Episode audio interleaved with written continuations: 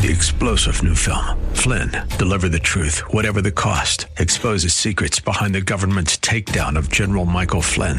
Flynn knew what the intel world had been up to. He ordered the first audit of the use of contractors. This set off alarm bells. He told the truth. He was the most dangerous person for Donald Trump to hire. They had to get rid of Flynn.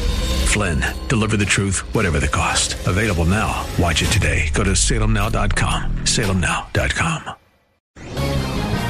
This is David Davenport of the Hoover Institution for Townhall.com. In the first 175 years of the nation, the House of Representatives impeached only one president, Andrew Johnson. Now, in the last 57 years, it's impeached two, Richard Nixon and Bill Clinton, and it may be ready to impeach a third. Why the rise in impeachments? Because we forget that impeachment is extraordinary. The normal way to remove a president is by the people through elections. The extraordinary way is impeachment, with its constitutional requirement of high crimes and misdemeanors. Lacking political patience, we threaten to make the extraordinary now ordinary.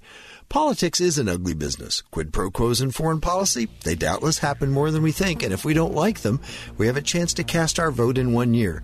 But a case of high crimes and misdemeanors demanding an extraordinary remedy, I think not. I'm David Davenport. The Pepperdine Graduate School of Public Policy, preparing leaders for the public square. Learn more at publicpolicy.pepperdine.edu.